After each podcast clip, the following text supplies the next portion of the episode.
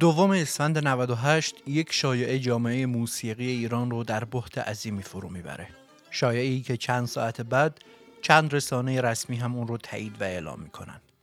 اما آخر همون روز همایون شجریان اون شایعه رو تکذیب می‌کنه. اون روز میگذره و هشت روز بعد از اون خبر جنجالی و شوکه کننده همایون خبر از انتشار یک آلبوم میده و با انتشار این خبر به نوعی از دوستداران پدرش دلجویی می‌کنه. آلبومی که ده روز بعد در 20 اسفند ماه 98 در زمانه قرنطینه کرونا به بازار میاد و قراره که ما هم در این اپیزود در مورد اون آلبوم و هواشیش صحبت کنیم. یعنی آلبوم خراسانیات.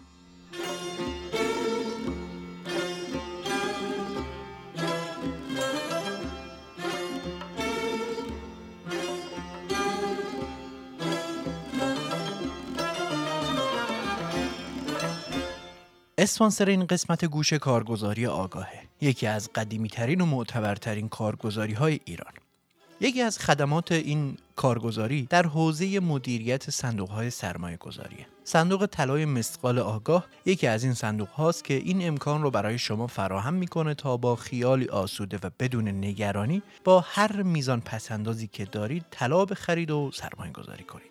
صندوق طلای مسقال متناسب با سکه و طلا رشد می‌کنه و خوبیش اینه که دیگه ریسک نگهداری طلای فیزیکی رو براتون نداره. حتی اگه سرمایه کمی هم داشته باشید می‌تونید با خریداری این صندوق ها به بازار طلا ورود کنید. جالبه بدونید که صندوق در سال 1401 135 درصد بازدهی داشته. برای دریافت اطلاعات بیشتر در مورد این صندوق روی لینکی که در کپشن هست کلیک کنید.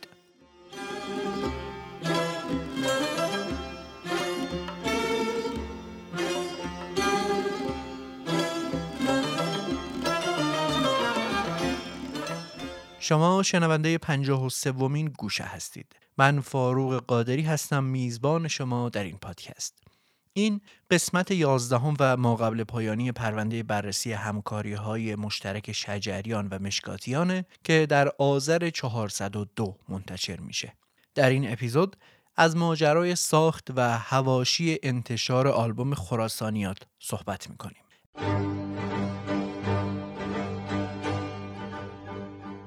اسپانسر این اپیزود مایگریشن دور استرالیا است. یه شرکت حقوقی که تو زمینه مهاجرت به کشور استرالیا فعالیت هستند مدیر این شرکت آقای علی کیایی خودشون نوازنده و آشنا به موسیقی کلاسیک ایرانی هن و حمایتشون از پادکست گوشه در راستای حمایت از هنر و موسیقی ایرانیه و خیلی هم خوشحال میشن. بتونن به هموطنان ایرانیشون مخصوصا علاقه مندان به موسیقی ایرانی که دوست دارن به کشور استرالیا مهاجرت کنن کمک کنن و وکالت کارهاشون رو بر عهده بگیرن. شرکت Migration Door بسیاری از ویزاها رو هم پوشش میده. از ازدواج و والدین گرفته تا ویزای مهارتی و کار برای کسایی که شرایطش رو داشته باشن.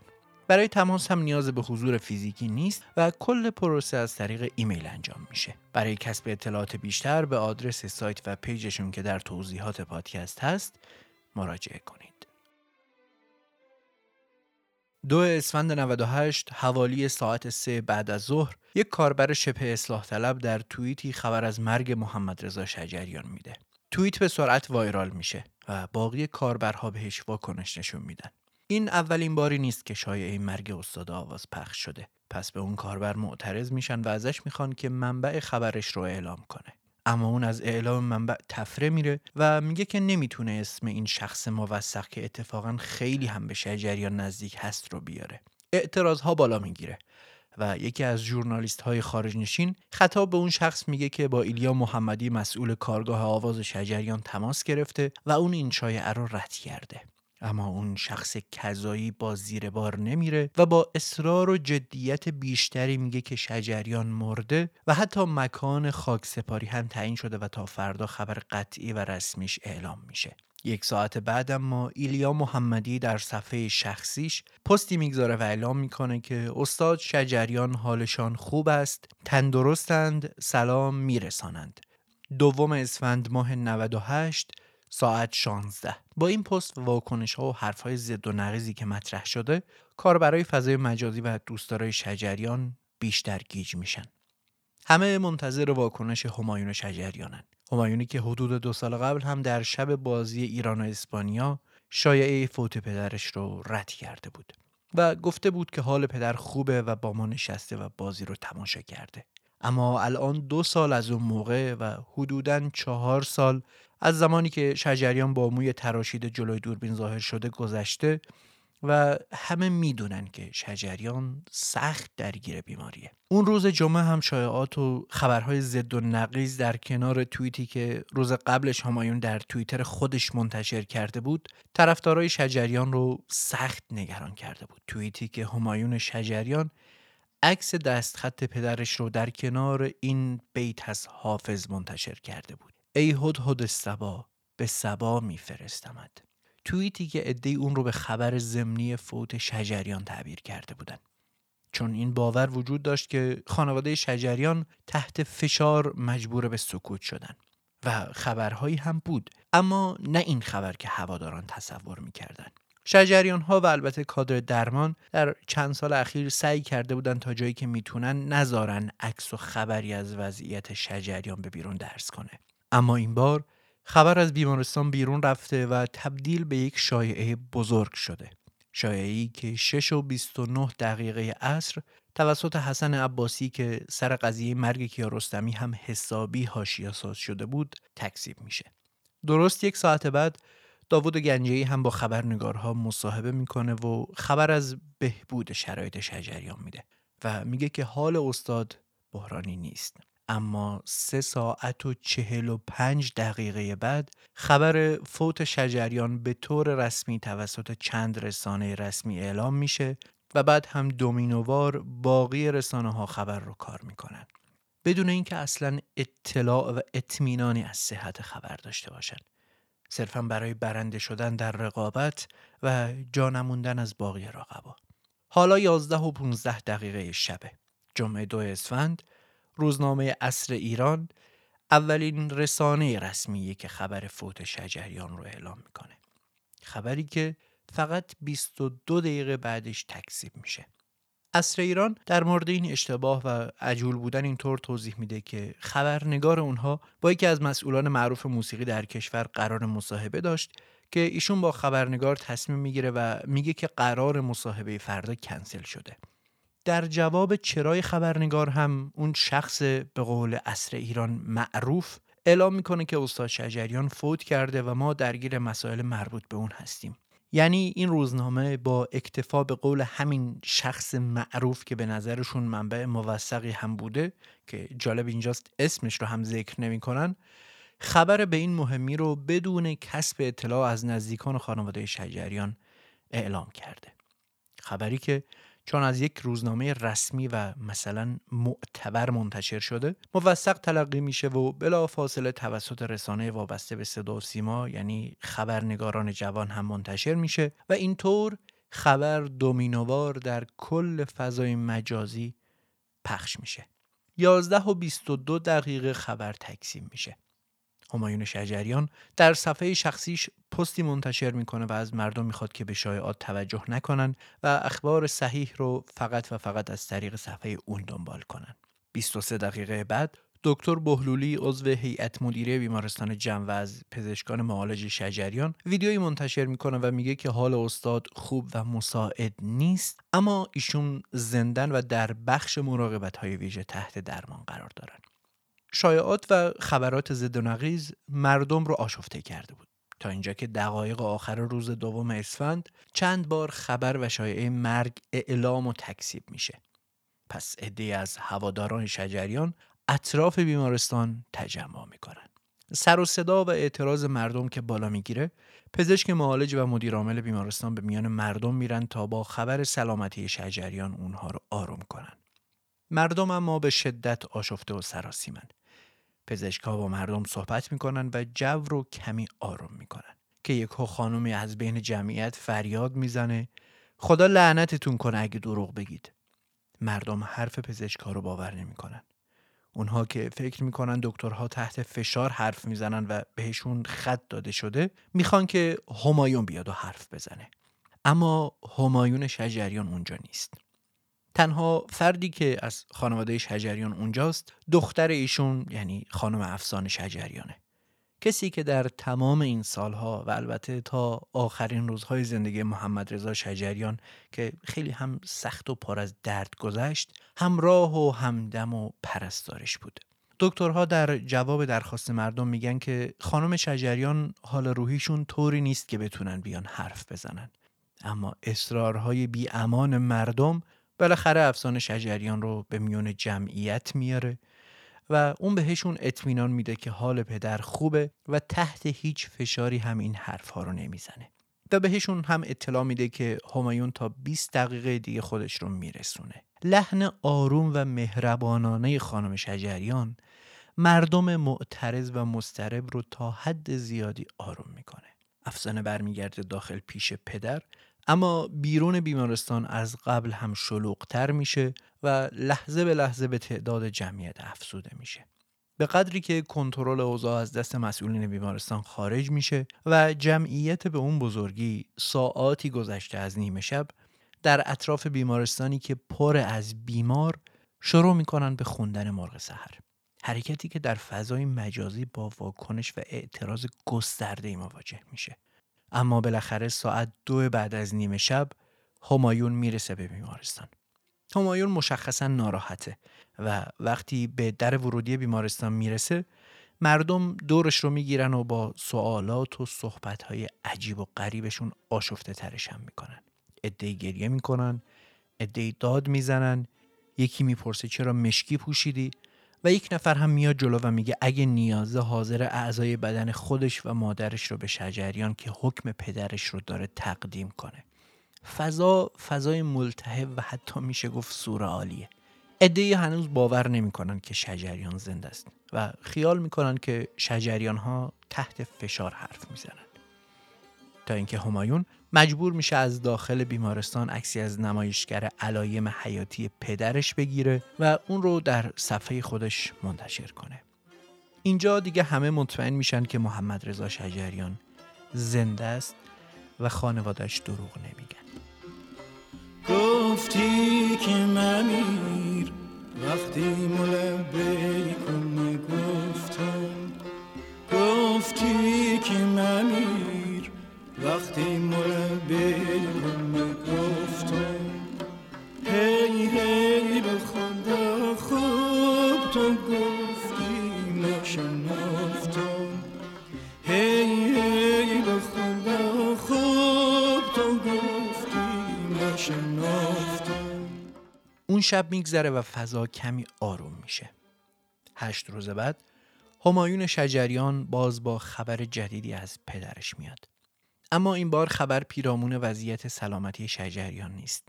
خبر خبر انتشار یک آلبوم ناشنیده از شجریانه. آلبومی که قرار بعد از 33 سال منتشر بشه. آلبومی که شجریان با داماد دوست و همکار قدیمیش ضبط کرده بودن. آلبومی تهیه شده در عواست دهه 60 که سالهای اوج و یک زوج شجریان و مشکاتیان در موسیقی ایران بود. زمزمه های انتشار این آلبوم از چند ماه قبل به بیرون درس کرده بود. اما ده اسفند 98 هشت روز بعد از اون روز کذایی ملتهب همایون خبر انتشار رسمی این اثر رو در صفحه خودش اعلام می‌کنه. از جزئیات تهیه و تدارک کار صحبت می‌کنه و از این میگه که این کار بعد از یک سال زحمات آوای مشکاتیان در کار طراحی رادمان توکلی در هماهنگی میکس و master و همینطور غلامرضا صادقی در میکس و mastering کار 19 اسفند ماه توسط مؤسسه ایرانگام و سایت بیپتونز به طور رسمی منتشر میشه. در کنار این توضیح میده که تصانیف کار روی اشعار ملک و شعرا بهار که به گویش خراسانی سروده شدن کار شده و کلیت کار حال و هوایی خراسانی داره. در آلبومی که قرار اسمش باشه خراسانیات. 19 اسفند ساعت 8 صبح همه منتظر انتشار آلبومن. در شرایط قرنطینه کرونا اون سال امکان برگزاری مراسم برای رونمایی از آلبوم نیست. پس همه رأس ساعت هشت میرن توی سایت بیپتونز و ترافیک سایت به قدری میره بالا که برای دقایق سایت دان میشه. اما اون روز آلبوم نمیاد و باز یک روز دیگه تاخیر می‌خوره. اون یک روز یک روز طولانی و کشداری برای هوادارهای شجریان بود. تازه چند روزی بود خبر در گذشته هنرمند محبوبشون تکذیب شده بود. حالا هم که در اون جو و شرایط عجیب و غریب و آخر و زمانی قرنطینه کرونا که همه توی خونه هاشون محبوس شده بودن انتشار آلبوم به تأخیر خورده بود و طاقت ها رو تاق کرده بود. اما بالاخره فردای اون روز جمعه 20 اسفند 1398 ساعت 8 صبح آلبوم خراسانیات به عنوان نهمین آلبوم مشترک رسمی شجریان و مشکاتیان به بازار میاد.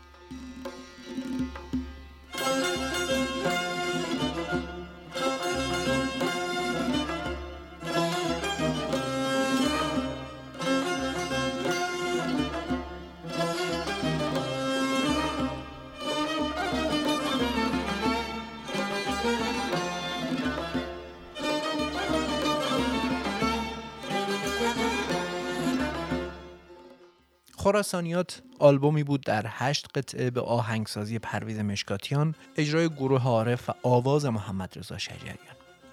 قطعات کار در دو بخش کلی راز پنجگاه و شور اجرا شدند که اجرای اونها برمیگرده به دو سال 65 و 68 یعنی 33 و 30 سال پیش از انتشار اثر. از بین این هشت قطعه چهار تای اونها بی کلامه که سه قطعه از پیش ساخته شدن و یکی هم بداهه در شور با ساز مشکاتیان. چهار قطعه کاروانیان، چهار مزراب نهیب، خزان و تکنوازی سنتور بخش بی کلام کار هستند و چهار قطعه یا ترک باقی مونده هم طبیعتا با کلامن که یکی ساز و آوازی در دشتستانی که تنها ساز و آواز کار هم هست و باقی قطعه ها سه تصنیفن از ساخته های مشکاتیان. گفتی کممیر، زلفای قجری و یقین درو گفتیم که این سه تصنیف آلبوم روی اشعاری از بهار به لحجه خراسانی و مشهدی ساخته شدن که همین هم شده وجه تصمیه نامگذاری کار و به این دلیل که اسم آلبوم رو گذاشتن خراسانیات. این از چارچوب و کلیت آلبوم. اما روز انتشار خراسانیات چه خبر بود؟ یک روز پرهاشیه و ملتهب که التهابش چیزی کم از دو اسمند نداشت. اول بریم ببینیم که واکنش مخاطبین عام که به دو دسته خیلی سفت و سخت تقسیم شده بودن چی بود؟ هنوز ساعتی از انتشار آلبوم نگذشته که کم کم واکنش ها از راه می‌رسه. فضای مجازی و مخصوصا اینستاگرام و توییتر به سرعت پر میشه از اظهار نظرهای مخاطبین و شنوندگان عام موسیقی ایرانی. واکنش ها اما ضد و نقیزه مردم شدن دو دسته. البته فعلا و فقط حدود 4 5 ساعت بعد از انتشار آلبوم. عده کار رو میپرستن و عده دیگه هم اون رو در حد یک فاجعه میکوبن. فضا به شدت دو قطبیه و هنوز تقریبا هیچ کارشناس و موزیسیانی اظهار نظر نکرده. اونهایی هم که چیزی گفتن عموما خوشحالن که در این برهوت بی حاصل موسیقی ایرانی در این سالها تونستن کار مشترکی از دوران اوج شجریان و مشکاتیان بشنون. نظر و دیدگاهی که تقریبا بیشترین هواخواه رو هم داره. این عده ارزش معنوی و احساسی کار براشون مهمتر از کیفیت و محتوای آلبوم و قطعاتش این دسته حتی طیف گسترده از مخاطبین ما رو هم تشکیل میده. چون می‌خواستن این حس که خرید آلبومی حاصل همکاری شجریان و مشکاتیان رو تجربه کنن. پس خیلی از مدافعین خراسانیات این کار رو دوست داشتن چون می‌گفتن این اولین باری بوده که خرید و شنیدن یک کار تازه از مشکاتیان و شجریان رو تجربه کردن. اون هم کاری که تا حد زیادی ناشنیده است که البته این حرف هم درسته هم نه. درست از این نظر که خیلی ها اولین بار بود که این قطعات رو میشنیدن. اون هم با این اجرا و با این گروه. اما خیلی از قطعات اصلا چیز تازه‌ای نبودن و اجرا و انتشار دوباره و چند باره چند ساخته مشهور بودن. اما چه عاملی باعث شده بود که واکنش ها به این کار انقدر اغراق شده و دو قطبی باشه؟ دلایل زیادی رو میشه مطرح و بررسی کرد. اما اصلی ترینش شاید شبکه های اجتماعی و قدرتش در جهدهی و افکار و نظرات مردم بود. کمتر از 20 روز قبل شایعه مرگ شجریان خیلی جدی مطرح شده بود. خبری که در کمتر از دوازده ساعت چند بار رد و تکذیب شد و فضای ملتهبی ساخته بود. بعد همایون شجریان در حالی که شجریان هنوز تحت درمان بود و همه می‌دونستن که حالش خوب نیست و زیاد هم از اون شایعه نگذشته میاد و خبر از انتشار آلبومی ناشنیده و متفاوت از پدرش میده. آلبومی که در چه شرایطی منتشر میشه در روزهای اولیه همهگیره و قرنطینه کرونا. شرایطی که یک وضعیت روانی و فکری کاملا متفاوت و جدید و تجربه نشده ای رو برای آدم ها ساخته بود. روزهایی که همه خونه نشین شدن و همین هر چیز جدیدی رو به نظر اونها جذاب تر از قدر واقعی خودش به نظر میاره. و باز به طب تعداد دفعاتی که آلبوم رو میشنون هم بیشتر میشه. در حد ده بار پشت سر هم در همون روز اول که طبیعتا سمپاتی و ارتباط بیشتری هم با آلبوم برقرار می‌کنه. و بعد از این دفعات متوالی شنیدن آلبوم در سوشال مدیا حضور پیدا می‌کنن و یک دفعه سیلی از نظراتی جاری میشه که نه تنها دقیق و درست نیستن بلکه هم هیجانی و حتی میشه گفت هویتی. چون می‌دونیم که در مواجهه با هر اثر هنری ابتدا باید کمی ازش فاصله گرفت و بعد با پرسپکتیو درستری دربارش اظهار نظر کرد. اما توی اون شرایط هیجانی بعضی کاربرها و افراد نظری میدن که موجی به راه میندازه و باقی کاربرها هم برای اینکه از قافله عقب نمونن هر کدوم ملحق میشن به یکی از موجهای این سیل بزرگ. با این توضیحات و بررسی شرایطی که خراسانیات درش منتشر شد می‌فهمیم که چرا واکنش ها و اظهار نظرها حول این آلبوم انقدر صفر و صدی بود و شرایط انقدر تفاوت داشت با زمانی که طریق عشق به بازار اومد که کی بود؟ زمان زیادی ازش نگذشته بود فقط سه سال قبلش بود.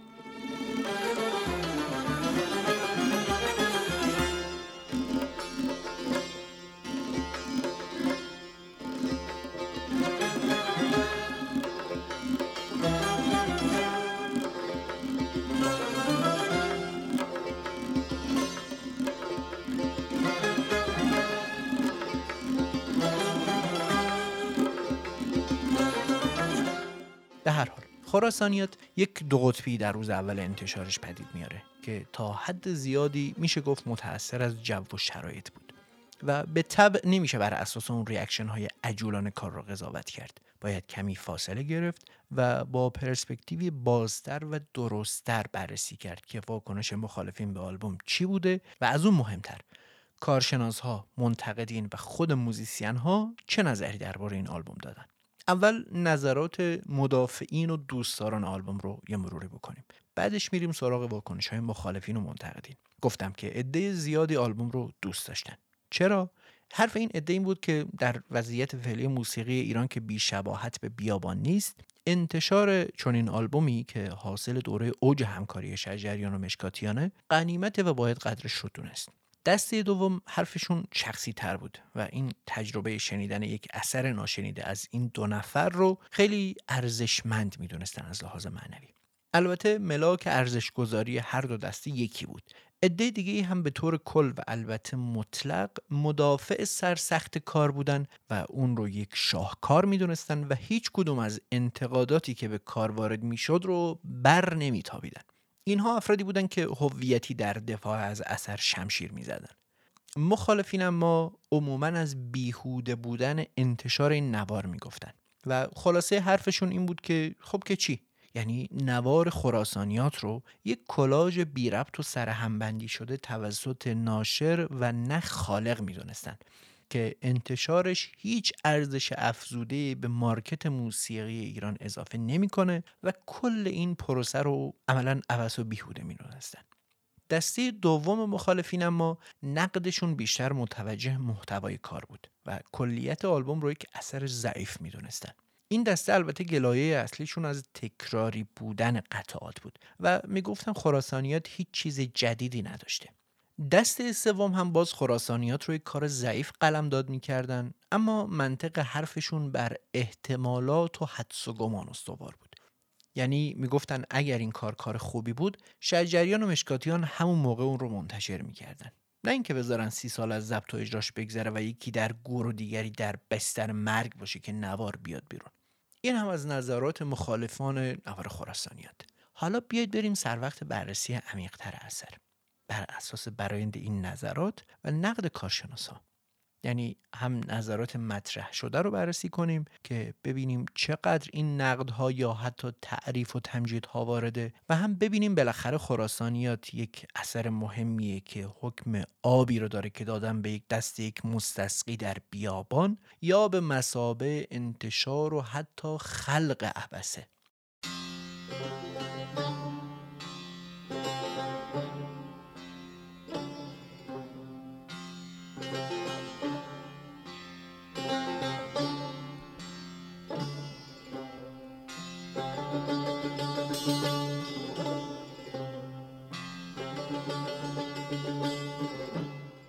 برای این کار باید برگردیم به حدود چهار دهه قبل و دهه شست یعنی دهه یک کتازی زوج شجریان و مشکاتیان در موسیقی ایران.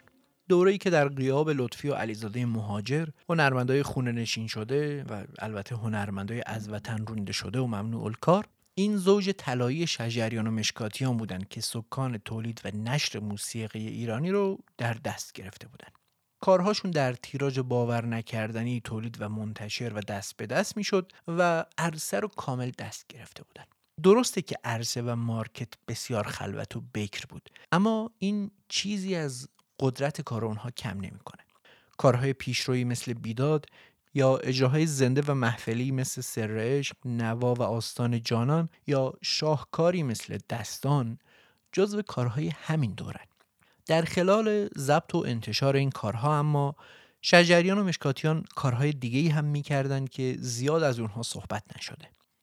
مثل رونق گرفتن مؤسسه تکثیر نوار شجریان، شروع کنسرت های خارج از کشور در کنار تأسیس همون مؤسسه در خارج از ایران و ضبط یک سری کار بر مبنای موسیقی خراسان یا درست تر بگیم. اشعاری با گویش و لحجه خراسانی که گویش مادری و بومی هر دو هنرمند هم بود. البته اگه پیگیر جدی کارهای استاد شجریان بوده باشید قطعا این ترانه خراسانی رو از ایشون شنیدید که قبل از این کار خراسانیت اجرا شده. یارگه کار در بالا می‌گیره. دلم جا می‌گیره.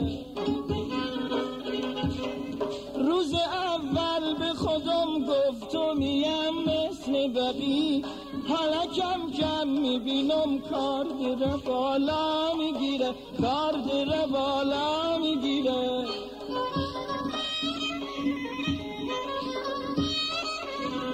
چند شب وزم و دوزم چشمام تا صبح بچخت یا به یک سم بی خودی مات نمینه و را می‌گیره. چند شب وزم مثل چل سال پیش زی مرغ دلم تو زمستون بهنه سبزه و صحرا می‌گیره و سبزه و صحرا می‌گیره. و اما بررسی هواشی و صحبت و انتقاداتی که حول کار مطرح شده. در کل خراسانیات از دو جهت بهش انتقاد وارد شده. یک محتوا دو انتشار. که البته بخش عمده متوجه همین قسمت دومه یعنی انتشار. که رو می‌کنه به شخص همایون شجریان و بازماندگان دو هنرمند. که اتفاقا همه هم یک خانوادن و می‌دونید که همایون شجریان که اتفاقا همه هم یک خانوادن و می‌دونید که همایون شجریان دایی فرزندان پرویز مشکاتیان هم هست و محمد رضا شجریان هم میشه پدر بزرگ مادری فرزندان مشکاتیان. پس میشه گفت که هیچ تضاد منافعی در بین بازماندگان وجود نداره و در نهایت همه سر یک سفره میشینن. اما ظاهر امر گویایی اینه که همایون شجریان مسئول اصلی انتشار این اثره. مسئولیتی که دامنش خیلی وسیع تره و شامل انتخاب و چینش و تدوین قطعات آلبوم هم شده. نکته بسیار مهمی که از دید خیلی از منتقدین به اثر مقفول مونده و به جای ناشر نوک انتقاداتشون رو بردن سمت خالق. یعنی به جای اینکه از همایون شجریان انتقاد کنن شجریان و مشکاتیان رو می‌زنن. و استدلال اصلی این عده از منتقدین این بود که اگه خراسانیات و قطعاتش کار خوبی بود خود صاحبان اثر اون رو منتشر می‌کردن. اما بیایید این استدلال رو بررسی کنیم و ببینیم که چقدر درست و منطقی و منصفانه است. با یک نگاه ساده به آلبوم هایی که توی این چند سال منتشر شدن می‌بینیم که زیادن کارهایی که نه سالها که دهه ها بعد از تولیدشون بیرون اومدن. مثل چی؟ مثل مجموعه آثار درویشخان از استاد پایور که سال 56 ضبط شده و تا حدود سه دهه بعدش و سال 85 بیرون نمیاد. یا نه چرا راه دور بریم؟ تو کارنامه خود شجریان هم زیاد از این آثار که نزدیکترینش نوار طریق عشقه که سال 95 بعد از حدود 27 سال منتشر شده یا اگه یک کم برگردیم عقبتر مخصوصا تو دهه هفتاد چند تا انتشار با تأخیر مهم از شجریان می‌بینیم. اون هم چه کارهایی؟ شاهکارهای موندگاری که همه جزو درخشان ترین کارهاشن. از راست پنجگاه جشن هنر گرفته که سال 77 بعد از 23 سال منتشر شد تا نوار دیگش با لطفی توی جشن هنر یعنی چهره به چهره یا نوار مهم عشق داند که این هم بعد از حدود 18 سال به بازار اومد. پس اگر این استدلال رو برای تأخیر انتشار خراسانیت به کار می‌بریم چرا برای اینها صادق نباشه؟ پس این استدلال به صورت کلی و یک حکم نمی‌تونه درست باشه و میشه گفت که رد میشه. اما خب می‌دونید که پای استدلالیان چوبین بود و با این پاهای چوبی به این راحتی ها از میدان به در نمیشن. و در پاسخ به این تناقض منطقی میگن که نه اینها با هم فرق دارن. خراسانیت کلا کار خوبی نیست که جلوتر به این هم می‌رسیم. اما بیاید کمی عمیقتر و دقیقتر این استدلال مطرح شده رو بررسی کنیم و ببینیم آیا واقعا شجریان و مشکاتیان چون خراسانیات رو کار خوبی نمی‌دونستن اون رو در زمان حیات و سلامتیشون منتشر نکردن یا ممکنه دلیل دیگه ای داشته باشه؟ و آیا اصلا توی صحبت های مشکاتیان و شجریان توی این سالها اشاره به این آلبوم و قطعات شده؟ که باید بگم بله که به اون هم می‌رسیم. اما بیاید اول دلایلی رو بررسی کنیم که چرا گاهی آلبوم ها خیلی با فاصله از زمان تولیدشون منتشر میشن یا گاهی حتی منتشر نمیشن. خب برای این موضوع میشه دلایل زیادی رو ردیف کرد که یکیش پایین تر از حد انتظار بودن کیفیت کاره که فقط یکی از دلایل همه ماجرا نیست که.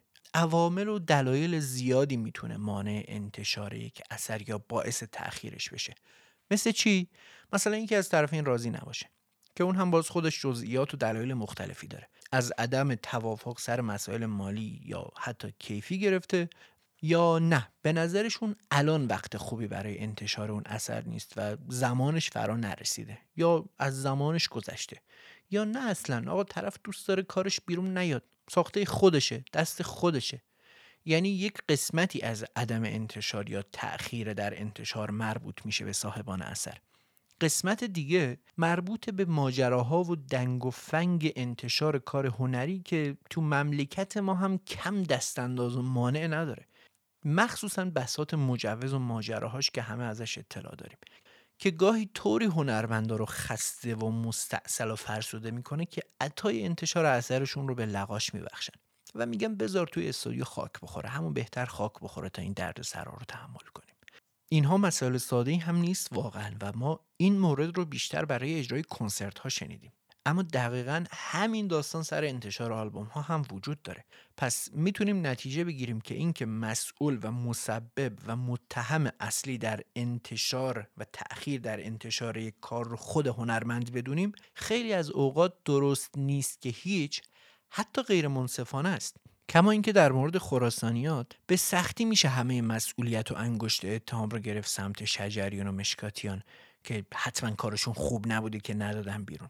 و اتفاقا می‌دونیم که اینطور نیست و بعضی از این قطعات توی یه کارهای دیگه بیرون اومده که همه براش به به چه چه کردن. پس قطعا این وسط مسائل و ماجراها و اتفاقاتی وجود داره که ما ازش بیخبریم. یا نه. اینجا یه سوزن هم به خودمون بزنیم و این احتمال رو بدیم که شاید شاید ممکنه این ما باشیم که اشتباه می‌کنیم. و خراسانیات و قطعاتش کار بدی نباشن واقعا. این هم یه احتمال دیگه. و اصلا بیایید به این فکر کنیم که ممکنه خراسانیات یا حداقل بخشی از قطعاتش که گفتم اونقدرها هم که ما فکر می‌کنیم بد نباشن. یا نه اصلا. شاید کلیت آلبوم اثر چندان قابل دفاعی نباشه. اما این دلیل نمیشه که تمامیت کار یا حتی بعضی از قطعاتش هم بد باشن. اینجا من نمی‌خوام در مقام دفاع از اثر بر بیام. هم این کار در پادکستی که ادعای بیطرفی می‌کنه درست نیست و هم من اینجا منتقد نیستم. صرفا قرار سعی کنم لنزمون رو کمی بازتر کنم و به این منشور از یک سری وجوه و زوایای دیگه هم نگاه کنم یا حداقل یک نوری بهشون بتابونم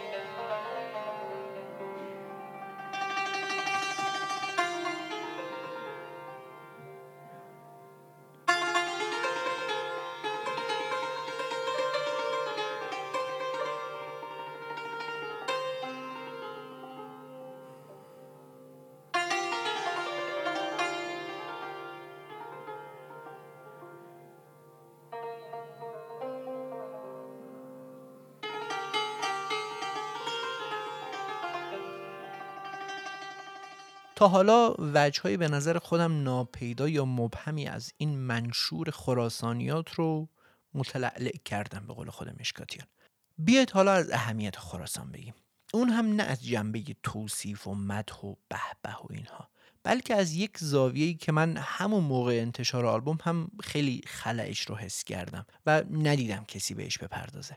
اون هم اهمیت قطعات خراسانیات از لحاظ جنبه های سبک شناسی، دیسکوگرافی و تاریخ شناسان است. خصوصا در مورد پرویز مشکاتیان در مقام آهنگساز و سرپرست. خب خراسانیات به گواه بروشور آلبوم سال 65 ضبط شده. دقیقا همون سالی که قطعات نوا مرکب خانی اجرا شده. و جالبه بدونید که خود مشکاتیان چند جا توی اون دوره به این آلبوم و این کارها اشاره کرده. کجا؟ مثلا اینجا. سال 71 تو مصاحبه با نشریه ادبستان مشکاتیان از اهمیت موسیقی نواحی و محلی میگه و ادامه میده که موسیقی کلاسیک هر سرزمین از موسیقی محلیش نشأت گرفته و موسیقی های محلی مادر موسیقی سنتی هستند و هر وقت که ارتباط بین این دو موسیقی بیشتر بوده این موسیقی بارورتر شده. مخصوصا تو سالهای اخیر که تلاش های بیشتری صورت گرفته که این دو موسیقی به هم پیوند داده بشن. و آهنگسازهای ما مثل آقایان درویشی، علیزاده، دهلوی و روشنروان و البته کامکارها ملودی های محلی رو گرفتن و تنظیم کردن یا گسترش دادن یا حتی به زبان و لحجه خودشون موسیقی خلق کردن. مثلا آقای علیزاده رو موسیقی های آذری یا ترکمن کار کرده. اینجا مصاحبهگر از مشکاتیان می‌پرسه که آیا شما هم در این حوزه کاری کردید؟ و مشکاتیان در پاسخ میگه بهتر هر کسی روی موسیقی ناحیه خودش کار کنه. و من چون خراسانی هم بهتر اگه کاری می‌کنم در همون محدوده باشه. و روی همه قزل های ملک و شعرا بهار که به لحجه مشهدی هم کار کردم اما هنوز اونها رو منتشر نکردم. در یکی دو جای دیگه هم مشکاتیان به این قطعات با حال و هوای خراسانی اشاره کرده. اما هیچ توضیحی نداده که چرا منتشر نشدن.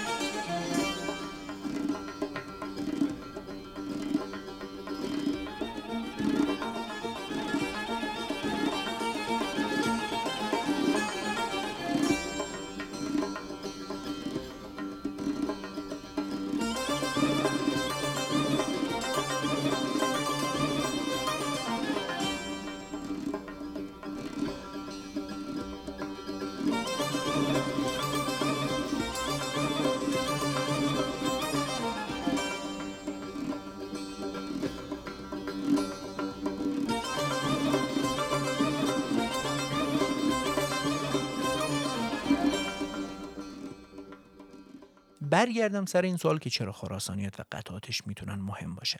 ما نمی‌دونیم که مشکاتیان و شجریان دقیقا چه طرح و برنامه‌ای برای انتشار این اثر داشتن. اما به هر حال کاری که شده و گویا همایون شجریان هم به عنوان ناشر و تدوینگر تلاشش رو کرده تا جایی که می‌تونه به ساختار و توالی قطعات اجرا در یک مجلس نسبتا مفصل و کامل موسیقی ایرانی وفادار باشه. آواز که گفتیم خیلی پررنگ نیست فکر قطعه کاملا منفکه از باقی قطعات کار. اصلا شعرش هم متفاوته با شعر باقی قطعات کار. یعنی آواز از یک اجرای کاملا جدا و بی ربط انتخاب شده. که این اتفاق عجیب و تازه هم نیست و توی نوا مرکب خانی هم دقیقا همین اتفاق افتاده. اما اونجا شجریان و مشکاتیان طوری با دقت و ظرافت و وسواس این کار رو انجام دادن که اگه از ماجرای قصه اون کاست بیخبر باشیم ممکنه اصلا نفهمیم. اما اینجا نه. ساز و آواز کوتاه کار کاملا منفک از باقی نوار. اما اگه از گیر دادن به ساز و آواز بگذریم می‌رسیم به قطعات کار که البته انصافا ساز و آواز زیبایی هم هست. اما خب اینجا یک وصله و نقمه ناجور به کلیت نوار. بعد از اون می‌رسیم به بررسی قطعات و اهمیت بعضی از اونها و البته یک نکته مهم که گفتم بحث مربوط به تاریخ اجرای قطعاته خیلی خلاصه بخوام حرفم رو توضیح بدم.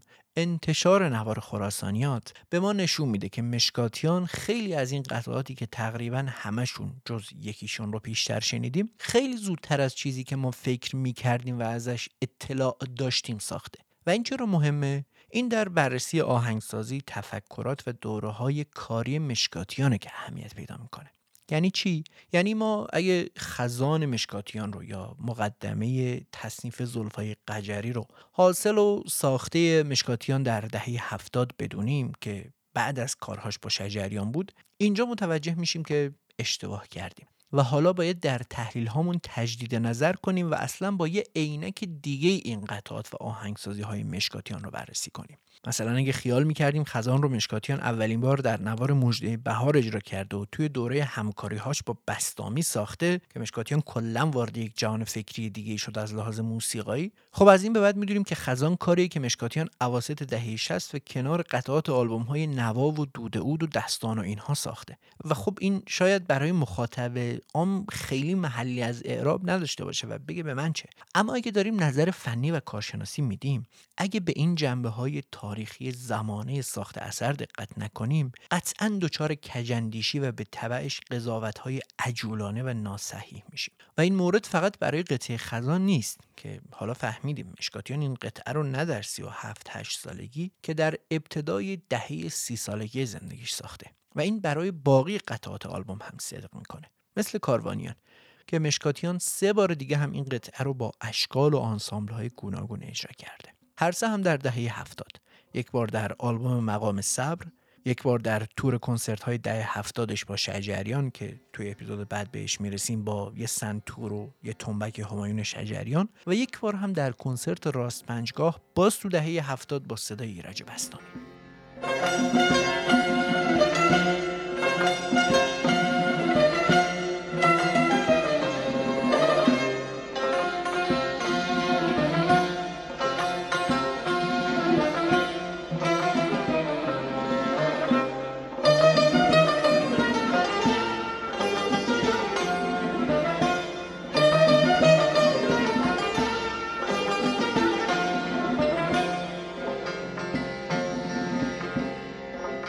و باز اکثر ماها اینطور تصور می‌کردیم که مشکاتیان این قطعه رو پس از چهل سالگیش ساخته. در صورتی که با انتشار کاروانیان در این نوار یعنی خراسانیات می‌فهمیم که حدود ده سال قبل مشکاتیان این قطعه رو ساخته بوده. و خب این یک اهمیت مضاعفی هم پیدا می‌کنه. چه اهمیتی؟ همه ما می‌دونیم که دستگاه راست پنجگاه اگر نگیم کامل تا حد زیادی به دست فراموشی سپرده شده بوده و اصحاب حفظ و اشاعه متأثر از تفکرات اساتیدشون تلاش زیادی کردن برای احیا و حفظ و اشاعه این دستگاه. و سالهای طولانی بایکوت راست پنجگاه در بین رادیو و اهالیش به قدری سنگین بود که مشهور وقتی ارشد تحماسبی برای تعلیف کتابهاش دنبال پیش درآمد و رنگ توی این دستگاه میگشت انقدر چیزی پیدا نمی‌کنه که خودش برای راست پنجگاهی قطعه می‌سازه. یا باز چرا راه دور بریم؟ توی مصاحبه سال 54 جشن هنر لطفی میگه که ما حتی نتونستیم یه تصنیف قدیمی برای این دستگاه پیدا کنیم. دیگه رنگ و پیش درآمد چهار مزراب که بماند. اینجاست که اهمیت کار مشکاتیان مشخص میشه. که اواسط دهه 60 که هنوز مثل دهه 70 و 80 اجرا آهنگسازی تو راست پنجگاه خیلی رایج نشده بود میاد و یک پیش درآمد و یک تصنیف و تقریبا میشه گفت یک چهار مزراب در این دستگاه می‌سازه. و اینجاست که باید بگیم که اگر این اثر در زمانه خودش منتشر می‌شد ممکن بود تبدیل به یک اتفاق بشه در موسیقی کلاسیک ایرانی. که خب نشد و سی و چند سال بعد اومد و شد آنچه که شد و دیدید. یعنی عملا تبدیل شد به یک شیر بیدندان بیال و کوپال. اما باز هم از زاویه‌ای که گفتم کار مهم و قابل بحث و بررسیه.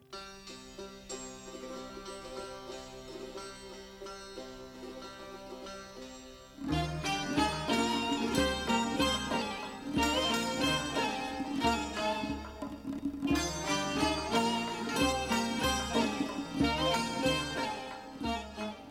کم کم ببندیم قصه خراسانیات رو. خیلی مفصل تر از چیزی بود که انتظارش رو داشتم. و خیلی ها هم بهم می‌گفتن که اصلا چه لزومی داره تولید پادکست در مورد آلبوم مثل خراسانیت که اصلا کار مهم و خوبی نیست. بماند که خیلی با حرف و نظر این افراد موافق نیستم. به نظرم در زمانه فعلی که موسیقی ملی و کلاسیک ما کم کم داره به محاق میره ماها که علاقمند و کمی هم مطلع این حوزه هستیم باید بیشتر و بیشتر از این موسیقی و بزرگانش و اتفاقاتش بگیم. و راستش یکی از اهداف من هم ثبت اتفاقات سال 98 بود. دلایل زیادی داشتم خودم برای این کار که ترجیح همینه که فعلا در موردشون صحبت نکنم.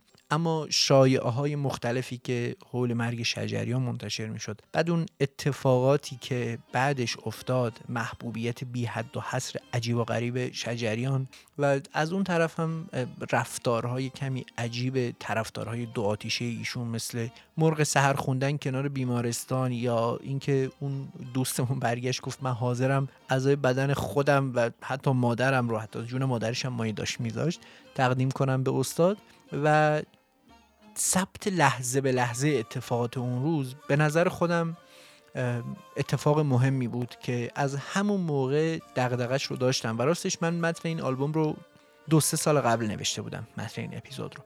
و حالا که پرونده بررسی همکاری های شجریان و مشکاتیان داره به آخر می‌رسه دوست داشتم و به نظرم اینجا جاش بود که گفته بشه. یک مطلب ناگفته ای هم داشتم اون هم بحث اهمیت قطعات خراسانیات از جنبه ای که گفتم که خیلی با خودم کلنجار می‌رفتم که این رو آیا مطرح بکنم یا نه. اما بالاخره ما باید نظر بدیم باید نظرهامون رو مطرح کنیم. و اون موقع است که می‌تونیم با شنیدن نظرات مختلف به یک نتایجی برسیم و رو به جلو صحبت کنیم. وگرنه اگه همه از ترس قضاوت و اینها نظراتمون رو نگیم واقعا وضع موسیقی ما از چیزی که هست بهتر و جلوتر نمیره. ببندیم دیگه ببندیم بریم. ممنونم که این اپیزود رو شنیدید. تا اپیزود بعدی که قسمت آخر این پرونده و بررسی آلبوم قاصدک و پایان همکاری تلخ مشکاتیان و شجریانه. من فاروق قادری هستم و این اپیزود پنجاه و سوم پادکست گوشه بود که در اواخر آذر 402 شنیدید. یقین درم اثرم درم اثرم به های های که یار مست و گوشش به گریه های منی